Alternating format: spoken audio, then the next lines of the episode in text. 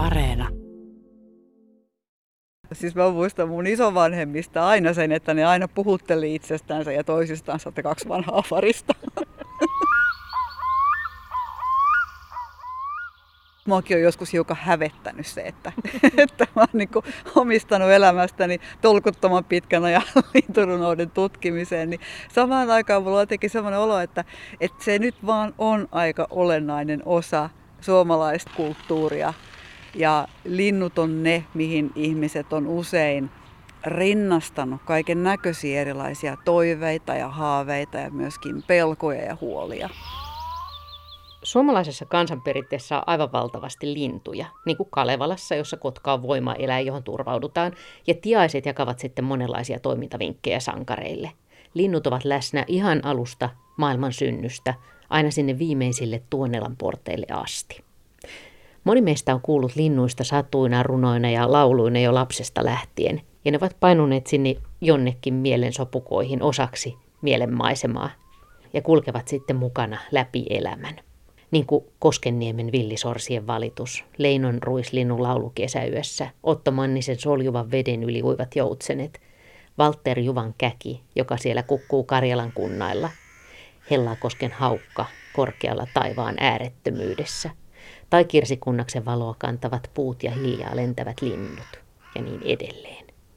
Ja yllättäen runojen sankareiksi kelpaavat aika arkisetkin kaverit, kuten Lauri Pohjanpään runossa kaksi vanhaa vanhaa varista, jotka siellä nuokkuvat pellon aidalla märkinä, harmana syyspäivänä illan hämärtyessä. Tunnelma, jonka aika moni suomalainen tavoittaa tänäkin syksynä edelleen. Tai sitten Risto Rasan luontorunot, joita edelleen luetaan ja jaetaan elämän tärkeinä hetkinä. Siltä ainakin näyttää pikaisen googlailun perusteella. Ja joissa on paljon lintuja, jo kokoelmien nimissä, Kulkuri Varpunen, hiljaa nyt se laulaa. Laulu ennen muuttomatkaa. Kirjallisuuden tutkija, dosentti Karoliina Lummaa on hänkin lukenut runoja jo pikkutytöstä lähtien ja innostunut sitten vähitellen tutkimaan tätä suomalaisten linturunojen maailmaa ja sitä, miten ne muuttuvat. Karoliina Lumma on lueskellut myöskin tänä vuonna Suomen luonnonpäivän kunniaksi järjestetyn luontorunokilpailun runoja – kilpailun, johon tuli siis yli 3000 runoa, ja niissä on edelleen paljon lintuja, lokkeja, variksia, varpusia, kuikkia, harakoita, tervapääskyjä, kuoveja, rantasipejä, isokoskeloita ja niin edelleen. Niin että ehkäpä edelleen linnut ovat suomalaisille tärkeitä, ainakin runoissa. Mä oon aina tykännyt luontoaiheisesta kirjallisuudesta ja runoudessa kiinnitti huomioon se, kuinka eri tavalla lintuja eri aikoina kuvataan. Että jos ajattelee semmoista 1800-luvun runoutta, niin silloinhan linnut aika usein on jonkun tietyn asian symboleita, eli vertauskuvia.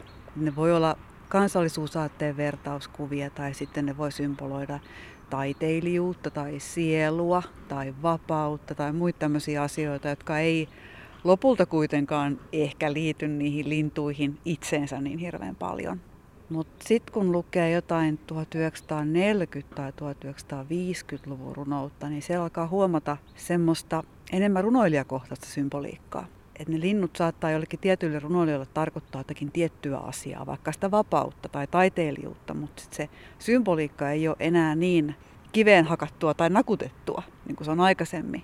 Ja Erityisesti mua kiinnosti se, mitä tapahtuu 1960-1970-luvulla, kun aletaan kirjoittaa hyvin ympäristötietosta ja toisaalta tämmöistä eläinkeskeistä runoutta. Eli runoilijat alkaa miettimään sitä, että mitä ne linnut oikeastaan on, millaisia tyyppejä ne on, onko niissä kuinka paljon samaa tai eriä kuin ihmisissä. Ja, ja toisaalta alettiin huomata se, kuinka vaikka tämmöinen tehometsätalous tai muut tehostuvat maankäytön muodot verottaa lintukantoja. Eli alettiin tuntea hätää ja huolta siitä, että, että miten linnuille käy. Että se muuttuu tosi suorasanaiseksi ja luontokeskeiseksi ja aika poliittiseksi se runous. Ja ne välineet, mitä, mitä kirjallisuuden tutkimuksessa on perinteisesti ollut, niin ne ei jotenkin riittänyt tarttumaan siihen semmoiseen hyvin ympäristökeskeiseen runouteen. Jos peruutetaan vielä vähän taaksepäin, niin tarkoitatko, että silloin aikaisemmin ne symbolit oli jotenkin semmoisia niin yleisiä kaikille samoja, että, että kun siellä on joku lintu, niin kaikki mieltää, että tämä on, tämä on vaikka siel, tämä kuvaa sielua vaikka. Joo, joo, kyllä niin voi sanoa, että, että se 1800-luvun, 1900-luvun alun runous ja sen lintukuvasto oli semmoista niin kuin yleisempää. Ja se oli myöskin, se symboliikka oli hyvin ihmiskeskeistä. Oliko se sulle yllätys, kun ryhdyit tutkimaan näitä? Tämä muutos on näin iso. No ei. Ei, ei sikäli, että, että kun mä aloin itse runoutta harrastusmielessä lukemaan lukiotyttönä, niin, niin mähän aloitin siis jostain 1970-80-luvun runoudesta, koska sitä oli kotona kirjahyllyssä niin paljon, että tuli luettua Risto Rasaa ja, ja Markku Tanttua ja, ja tämän tyyppisiä. Ja sitten mä ihastuin Arto Melleriin, joka nyt ei hirveästi kyllä linnusta kirjoittanutkaan, mutta kuitenkin se, se runous, mitä mä luin, oli, oli sellaista, missä niitä lintuja todella niin kuin mietittiin lintuina. Että joku Rasan runouskaan ei ehkä ollut niin avoimen ympäristöpoliittista kuin jonkun Sauli Sarkasen tai Anne Hännisen runous, mutta siinä kuitenkin niin kuin näkyy sellainen tietynlainen lintu ja lintujen vuoksi kuvaamisen etos, mitä, mitä ei sitten vanhemmassa runoudessa ollut. Ja sitten kun koulussa ja myöhemmin yliopistossa piti kirjallisuushistorian puitteissa lukea sit näitä 1800-luvun ja 1900-luvun alun runoja, niin sit niistä tuli vähän semmoinen olo, että no joo, näissä kuvataan lintuja, mutta puhutaanko näissä lintujen asioista? Voisi kuvitella, että aika iso merkitys on sillä, että kuinka paljon runoilija on katsonut luontoa. Kun sanoit esimerkiksi Risto Rasan, niin Risto Rasahan on, on tehnyt havaintoja luonnossa.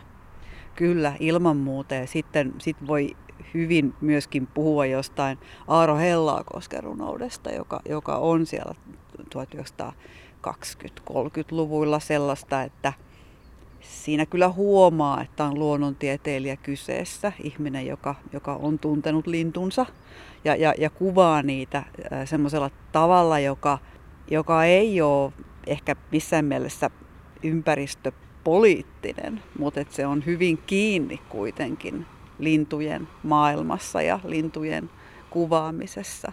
Ja toisaalta on sanottu jostain Runeberistä, Johan Ludwig Runeberistä, että kyllä sekin niitä lintuja tarkkaan kuvaa ja ikään kuin se luonnon havainnointi on siellä taustalla. Mutta se, se eetos vaan on erilainen. Mitä on sitten se tieto, voiko niin kysyä, että mitä on se tieto, jota runot välittää linnuista, joka ei ole niin kuin luonnon tieteellistä tietoa? No Ihan ensimmäisenä tulee mieleen se, että, että tieto, jota runous välittää, koskee ennen kaikkea ihmisten ja lintujen suhteita. Et se ei ole samalla tavalla niihin eläimiin ja niiden elinympäristöihin, niiden vaikka pesimäekologiaan tai pesimäbiologiaan tai tämmöisiin liittyvää, vaan, vaan se nimenomaan koskee lintujen ja ihmisten suhteita ja merkityksiä, joita ihmiset linnuille antaa. Mutta Samaan aikaan voi sanoa, että runouden kieli taipuu kyllä lintujen laulun kuvaamiseen tai, tai lintujen lentämisen liikkeiden tai vaikka laineiden liplatuksen kuvaamiseen sitten taas paljon paremmin kuin ehkä joku tieteellinen kieli, jolla, jolla niitä tieteen julkaisuja kirjoitetaan. Että tavallaan se, se lintutieto ja lintujen maailma ja lintujen elämä ja niiden ihan lajityypilliset piirteet, niin ne on välitettävissä taiteen kielellä kuitenkin ehkä joskus jopa tarkemmin kuin tieteen kielellä. Kirjoitat aika hauskasti jossakin siitä, että, että sitten alkaa miettiä sitä, että kuinka paljon se lintu itsessään vaikuttaa siihen tekstiin. Joo, se, se, se kysymys nousee mieleen, mitä enemmän lukee sellaisia runoja, joissa vaikka tapaillaan lintujen laulua. Yritetään tavuttaa sitä, antaa sille jonkunnäköisiä säemuotoon tai sitten tosiaan niin kuin tavuihin liittyviä muoto, tämmöisiä ilmaisuja. Mutta niin kuin mä sanoin tuossa aikaisemmin, niin kirjallisuuden tutkimus ja kirjallisuushistoria ei ole ehkä ollut ihan hirveän herkkä sille lintujen olemassaololle taiteessa. Että se nähdään hyvin kulttuurisena se taide ja runous ja kirjallisuuden tutkimus myöskin. Jolloin sitten haasteeksi tulee se, että kun itsestään selvää on, että jotenkin ne linnut siihen runouteen vaikuttaa, niin miten se käsitteellistetään? Miten, miten se tieto tai sellainen ymmärrys tuodaan ikään kuin osaksi taiteen tutkimusta? Se ei ole kauhean helppoa, koska meillä on kuitenkin jotenkin aika se, miten se nyt sanoisi, kategorisoiva ote asioihin. Et me ajatellaan, että taide on asia erikseen, tiede on asia erikseen ja kaikki ihmisen toiminta on ihmislähtöstä ja ihmisen käsityksiin, kulttuuriin, edeltäviin teksteihin ja tietämykseen perustuvaa, jolloin se, mitä ikään kuin luonnossa tapahtuu, se mitä linnut tekee, ei kuulu siihen, mitä ihminen tekee. Et siinä ymmärretään olevan semmoinen aika totaalinenkin katkos tai raja. Nyt oikein aika hauska ajatus, koska kyllähän se toisaalta nimenomaan se luontohan on vaikuttanut jo siihen, että, että sitä runoa on alkanut tehdä. Kyllä. Ja mä jotenkin itse ajattelen kielestä myöskin sillä tavalla, että, että meidän sanastossa ja meidän tavassa käyttää kieltä, ihan meidän inton, intonaatiossa ja puheessa, puheen rytmityksessä ja kaikessa on, on olemassa semmoisia vaikutuksia, jotka tavallaan tulee jostain tunteen ja myöskin luonnon alueilta. Kyllähän siis tuli nyt mieleen musiikin puolelta esimerkki, että onhan esimerkiksi tämmöisiä säveltäjiä kuin joku Oliver Messian tai, tai vastaavia, jotka on siis hyvinkin suoraan sieltä luonnosta yrittäneet taltioida ja nuotintaa lin, linnunlaulua. Kyllä, ja tässä tulee semmoinen jännä ero musiikin ja, ja sanataiteen välillä. Et me, me ollaan valmiita näkemään luonnon vaikutuksia ja luonnon, sitä luonnon perustaa paljon valmiimmin musiikissa. Musiikki myöskin, sillä on suorempia tunnevaikutuksia. Rytmit, erilaiset rytmit ja sävelkulut koskettaa paljon helpommin. Tai ainakin sitä on helpompi lähestyä ja sanallistaa, kun sitten taas sanataiteessa usein syntyy semmoinen, kun se on kieltä ja kirjoitusta, niin siihen tulee semmoinen ikään kuin yksi kulttuurisen etäisyyden askel lisää. Ja, ja tämä on semmoinen, minkä kanssa itse on joutunut taistelemaan, kun on yrittänyt kirjoittaa sitä lintujen toimijuutta sisään siihen omaan tutkimukseensa, niin on, on joutunut uudestaan ja uudestaan selvittämään itselleensä sitä kauheaa asiaa, että eihän ne linnut konkreettisesti siihen kirjoittamiseen millään tavalla osallistu. Mutta silti niiden kaikenlaiset käyttäytymisen tavat ja ulkomuoto ja tavat, millä ne ääntelee, on ilman muuta jollain tavalla läsnä siinä tekstissä. Mulla tuli mieleen, mä en muista tätä nyt ihan tarkkaan, mutta tuli mieleen, kun mä lueskelin Yrjö Kokon kirjaa Alli jäänreunan lintu ja hän kuvaa siinä sitä Allin laulua ja sitä, miten se on vaikuttanut muinaisiin suomalaisiin. Hän metää sen johtopäätöksen jotenkin niin pitkälle, että, että, tota, niin, että paitsi että suomalaiset tykkää tästä Allin laulusta, niin että Allin laulu on myös muovannut meitä ihmisinä, kun me ollaan kuunneltu vuosituhansia sitä. Joo, mä, mä oon tota mieltä se ei ole mikään kauhean ehkä yleinen näkemys. Sitä on ehkä vaikea tieteellisesti perustella kauhean tarkkaan, mutta mun mielestä on oikeastaan aika itsestään selvää, että jos ihminen ei ole ollut kuitenkaan tällä planeetalla nykymuodossaan hirveän pitkään, ja, ja koko sen ajan kun ihmiset on täällä ollut, niin täällä on ollut jo useimmat niistä lintulajeista, joita me nyt tunnetaan. Eli me ollaan lajina kehitytty niiden parissa ja niiden keskuuteen, niin olisi hyvin outoa, että niillä ei olisi esimerkiksi just niiden ääntelyllä mitään vaikutusta siihen, miten me tapaillaan äänteitä tai miten me rytmitetään meidän puhetta ja kieltä ja laulua. Miten kun olet käytännössä tutkinut näitä linturunoja, niin sä oot siis lukenut runoja ja sitten lukenut lintukirjaa vai? Joo. joo, joo, se on sellaista poukkoilua erilaisten tekstityyppien välillä, eli nimenomaan justiin lintutieteen ja lintutaiteen välillä. Ja sitten siihen sekoittuu myöskin omat havainnot, oma joskin hyvin puutteellinen lajitietämys ja sitten kaikki semmoinen villikuvittelu ja myöskin jonkunnäköinen luomistyö, mikä ehkä humanistiseen tutkimukseen liittyy vielä vähän vapaampana ja villimpänä kuin ehkä luonnontieteisiin. Mitkä on ollut semmoisia jännittäviä linturunoja, mitä sinulla on tullut vastaan tai mitä olet pysähtynyt tutkimaan? No, tämä on nyt vähän groteski juttu, mutta kyllä, kyllä mun täytyy sanoa, että, että sellaiset tota, 60-70-luvun runot, jossa siihen kysymykseen linnusta mennään ikään kuin fyysisellä tasolla. Eli tarkoitan semmoisia runoja, jossa aletaan ikään kuin näin rumasti sanottuna ronkkimaan raatoja. Mailla Pylkkösellä ja Timo Haajasella on tämän tyyppistä runoutta, jossa todella mennään sen linnun sisään katsomaan, mikä se oikeastaan on.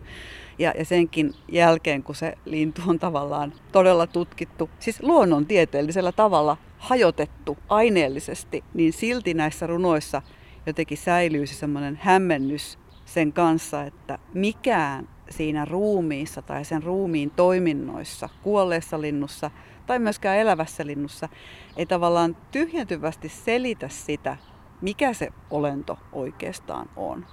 Semmoinen amerikkalainen luonnonsuojelija on puhunut siitä, että vaikka Kalifornian kondorista, niin siitä on 5 prosenttia sitä luuta ja nahkaa ja 95 prosenttia sitä ympäristöä, joka on luonut sen. Se on ehkä, ehkä jotain samaa siinä, että, että se mitä sä pääset tutkimaan, niin, niin se ei ole siinä. Kyllä, nimenomaan. Ja, ja jotenkin sen ruumiin tuntemisen ja sen laulun tai ääntelyn tai käytöksen tai minkä tahansa tuntemisen rinnalla pitäisi tuntea se elinympäristö ja se tapa, millä se se eläin on siinä ympäristössä ja muiden eläinten kanssa. Ja, ja totta kai mulle sit humanistinen ja kirjallisuuden tutkimuksen tekijänä syntyy kysymys siitäkin, että, että millä tavalla se eläin ikään kuin vaikuttaa kulttuurisesti. Eli se eläimen välitön oma elinympäristö, joka on, joka on sille itsellensä tärkeä, niin, niin mä jotenkin ajattelen, että, että se on myös sitten ihmisen kannalta osa ihmisenkin ympäristöä, jolloin kun kysytään, että mikä lintu on, niin se kysymys on myös se on kulttuurinen kysymys. Se ei ole pelkästään biologian tai ekologian tai, tai, tai anatomian kysymys. Niin linnut on aika hyvä rajaus siinä mielessä, että niitä on kaikkialla, niitä kuulee, niitä näkee. Tämä on yksi tapa, millä sitä on selitetty, että miksi, miksi runous on niin täynnä nimenomaan lintuja. Ja sitten vielä tämä, että, että suomalaisessa runoudessahan on ihan hirveästi variksia. Ja nyt kun mä luin noita Yleisradion luontorunokilpailun, niitä vastausrunoja, joita oli upea määrä, pitkälti yli 3000, niin kyllä niitä variksia sielläkin tepasteli. Ja, ja varisten lisäksi kirjoitetaan paljon lokeista. Ja lokkihan on aika semmoinen niin kuin, ei niin pidetty lintu. Mutta silti runoudessa se kyllä kelpaa semmoiseksi vapauden ja ää, vapauden kaipuun ja jonkun semmoisen niin aineettomuuden vertauskuvaksi ja kauniiksi linnuksi, joka jotenkin tuntuu sopivan hirveän hyvin siihen mer- merimaisemaan. Ja, ja se, että et, niin kuin runoudessa on niin paljon lokkeja ja variksia ja myöskin tiaisia, niin kyllähän se liittyy siihen, että niitä meidän ympärillä vaan pyörii niin paljon. Mä samaa mieltä, että se oli aika hauskaa, että kun luki niitä runoja, että siellä oli kurkia toki paljon ja joutsenia, mutta se, että tavalliset lintulajit oli ikään kuin runon arvoisia. Kyllä.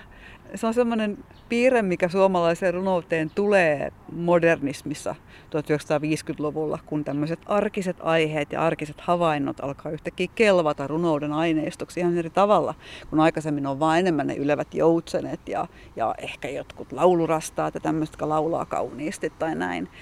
Että yhtäkkiä se arkinen havainto kelpaa ja, ja nyt tässä hetkessä, kun puhutaan paljon luonnon monimuotoisuuden katoamisesta, niin näkisin, että, että se on jotenkin hirveän tärkeää, että ihmiset etsii katseellansa ja korvillansa niitä lintuja, joita on paljon, ja jotenkin arvostaa niidenkin lintujen läsnäoloa, joita, joita meillä on lajia ajatellen paljon. Eli just niitä variksia ja ja niin, lokithan nyt on toinen kysymys tietysti, koska monet lokkilajeista alkaa olla vaarantuneita.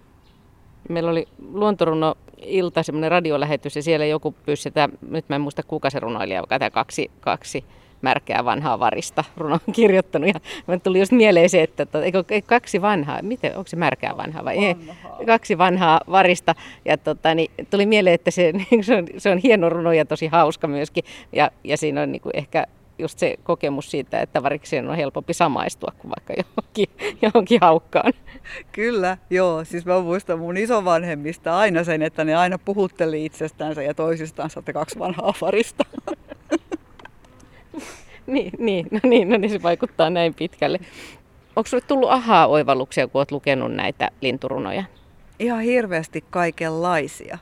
mä en edes oikein osaa sanoa, että, että minkälaisia, koska se, se kuinka erilaisia niitä on ja kuinka eri merkityksissä niitä on, on kirjoitettu, niin se, se on aika häkellyttävää. Että kyllä, että jos on vähän niin kuin klisee puhua linturunoista, muakin on joskus hiukan hävettänyt se, että, että mä oon niin omistanut elämästäni tolkuttoman pitkän ajan linturunoiden tutkimiseen, niin samaan aikaan mulla on jotenkin sellainen olo, että, että se nyt vaan on aika olennainen osa suomalaista ja, ja totta kai siis ihan yleismaailmallisesti osa kulttuuria. Ja linnut on ne, mihin ihmiset on usein rinnastanut kaiken näköisiä erilaisia toiveita ja haaveita ja myöskin pelkoja ja huolia. Mä aikanaan lueskelin Kalevalaa lintusilmin ja silloin jäi mieleen se, että ne kulkee ikään kuin ihmisen mukana – maailman synnystä aina sinne Tuonelan porteille. Ja se, että miten ne oli, ne oli jotenkin tukemassa ja lohduttamassa ihmisiä välillä ne niin kuin kuittailikin sieltä puunoksilta ja näin, mutta että tuntui, että se todella oli, niin kuin Kalevala oli täynnä niitä lintuja. Kyllä, joo, ja suullinen perinne ja, ja kansanrunous ylipäätäänkin on, ja mun mielestä se on, se on hirveän luontevaa ja, ja ymmärrettävää, kun, kun ajattelee asiaa just siltä kannalta, että, kuinka niitä on meidän näkökulmasta, meidän lajin näkökulmasta. Niitä on aina ollut. Ja, ja meillä on luotto siihen, että niitä tulee aina myöskin olemaan. Ja, ja tämä on ehkä yksi semmoinen, asia, mikä, mikä tänä päivänä sitten alkaa yhä enemmän mietityttää, että ei ole varmuutta siitä, että millaisia niitä on, missä ne on ja miltä se tulevaisuus ihmisten ja lintujen yhteiselon kannalta näyttää. Kun sä oot tutkinut niitä ympäristöhuolen ajan luontorunoja, onko, tuntuuko ne ajankohtaisilta edelleen vai onko meidän maailma nyt hyvin erilainen ja nämä huolet erilaisia kuin mitä, mitä niissä silloin kuvattiin? Tämä on, tämä on tosi merkityksellinen ja, ja merkillinen kysymys sikäli, että niistä globaaleista ympäristöongelmista alettiin olla tietoisia ja niistä alettiin julkisuudessa puhua – suurin piirtein 60-70-luvulla. Ja 70-luvun aikana ne tulee runouteen ja, ja niitä kuvataan hyvin suorasanaisesti. Runoilijoilla on aikamoinen taistelumentaliteettikin päällä. Ja niissä runoissa näkyy ihmisten huono omatunto, ihmisten itsesyytökset ja ihmisten tapa mieltää itsensä syyllisiksi ja luonto ja linnut ikään kuin uhreiksi. Tällä hetkellä, kun ympäristön tilassa totta kai on tapahtunut paljon hyvääkin, mutta, mutta monet ongelmat on myöskin paljon pahempia. Ja se, ne näkymät nyt vaikka just luonnon monimuotoisuuden kannalta on, on aika apeat, masentavat, pelottavat, niin se mitä luontorunoudessa tapahtuu just nyt tällä hetkellä on ehkä viimeisen kymmenen vuoden aikana tapahtunut, on se, että, että semmoista taistelevaa ihmistä syyttävää luontorunoutta kirjoitetaan paljon vähemmän kuin sitä kirjoitettiin vielä 70-80-luvulla. Tällä hetkellä runoilijat tuntuu paljon enemmän kysyvän, että ketä me oikeastaan ollaan ja, ja millä tavalla me voitais elää jotenkin kestävämmin luonnossa tai, tai näiden ei-inhimillisten eläinten kanssa. Et luontorunoudesta on tullut enemmän semmoista jotenkin kokeilevaa ja, ja pohdiskelevampaa ja, ja ihmisyyteen syventyvämpää, mitä se ei ole koskaan aikaisemmin ehkä samalla tavalla ollut. Ja mä voisin ehkä olla toiveikas ja ajatella, että, että se, mitä luontorunoudessa nyt tapahtuu, olisi jonkunnäköinen heikko signaali siitä, että olisi alkamassa jonkunnäköinen laajempi kulttuurinen muutos, jonka myötä voitaisiin ajatella erilaisia tuotannon ja kulutuksen muotoja yhteiskunnassa uudestaan, ei pelkästään ihmisten, vaan myöskin muun elämän ja muiden eläinten kannalta. Sanotaan joskus, että taide on, on niin kuin tämmöinen tuntosarvet, joka voi aistia sellaisia asioita, mitä niitä muutoksen tuulia, mitä maailmassa ehkä on käynnistymässä tai tapahtumassa. Joo, kyllä. Ja tietysti sitten huolestuttavaa tässä saattaa olla ehkä se, että kun se luonnon puolesta taisteleva runous ei onnistunut luomaan mitään isoa muutosta, niin kysyä voi, että olisiko nyt tällä runoudella jotenkin enemmän jotain annettavaa tai saisiko se ehkä ihmisiä enemmän pysähtymään. Ja totta kai on myöskin niin, että eihän, eihän se ole runoilijoiden tehtävä tätä maailmaa muuttaa, vaan että nimenomaan se on enemmän noin kuin sanot, että runoilijat, tai siis ajattelen itsekin niin, että, että, runoilijat on niitä, niillä on ne tuntosarvet ja ne, ja ne ehkä aistii ympäristössä jotakin. Tässä luontorunokilpailussa, mihin ihmiset, tavalliset suomalaiset siis lähettivät runojansa, varmasti myöskin ihan ammattirunoilijoita, mutta kaikenlaisia ihmisiä, niin siinä esiraadin mukaan tuli yllättävän paljon näitä minämuotoisia tarinoita ja yllättävän paljon niin kuin, eh, ikään kuin maastossa tehdyn makuisia havaintoja. Joo, mä kiinnitin tuohon samaa huomioon. Mä en, en, en varmaan päässyt puoliväliinkään, kun mä, kun mä niitä lueskelin, mutta huomasin saman, että, että siellä on sitä sellaista ihmisen paikan kyselyä, mistä mä tuossa aikaisemmin puhuin.